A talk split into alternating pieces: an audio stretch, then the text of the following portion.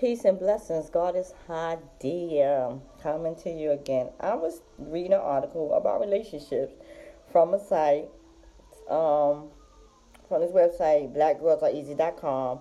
I think it's a male who runs the site and just giving us a game or giving a game to women about men. And the title of this article is saying, Stop being loyal to single people. And I came across a paragraph that I would like to share. If your heart were a job position, you would give it to the first person that came to interview because dissecting them is too much work and interviewing other candidates gives you anxiety. Where's the question about his last position? Where's the question about his strength, about his weakness? Where's the background check? You don't have time for the process of deep dating, so you let him slide because he's cute enough and makes you laugh. You see where I'm going?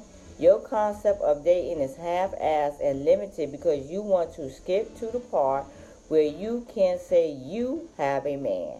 The relationship is the goal, not the person. So much people subscribe to the concept that they can deal with the surprises later which is why you stay single or end up committed to a person who hasn't fulfilled you since the first month of dating. How interesting. I see this to be so true.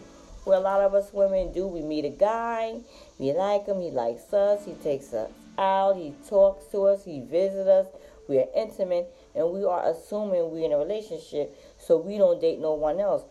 But he will be dating uh, um he will be dating multiple people because he's we might not be the one for him.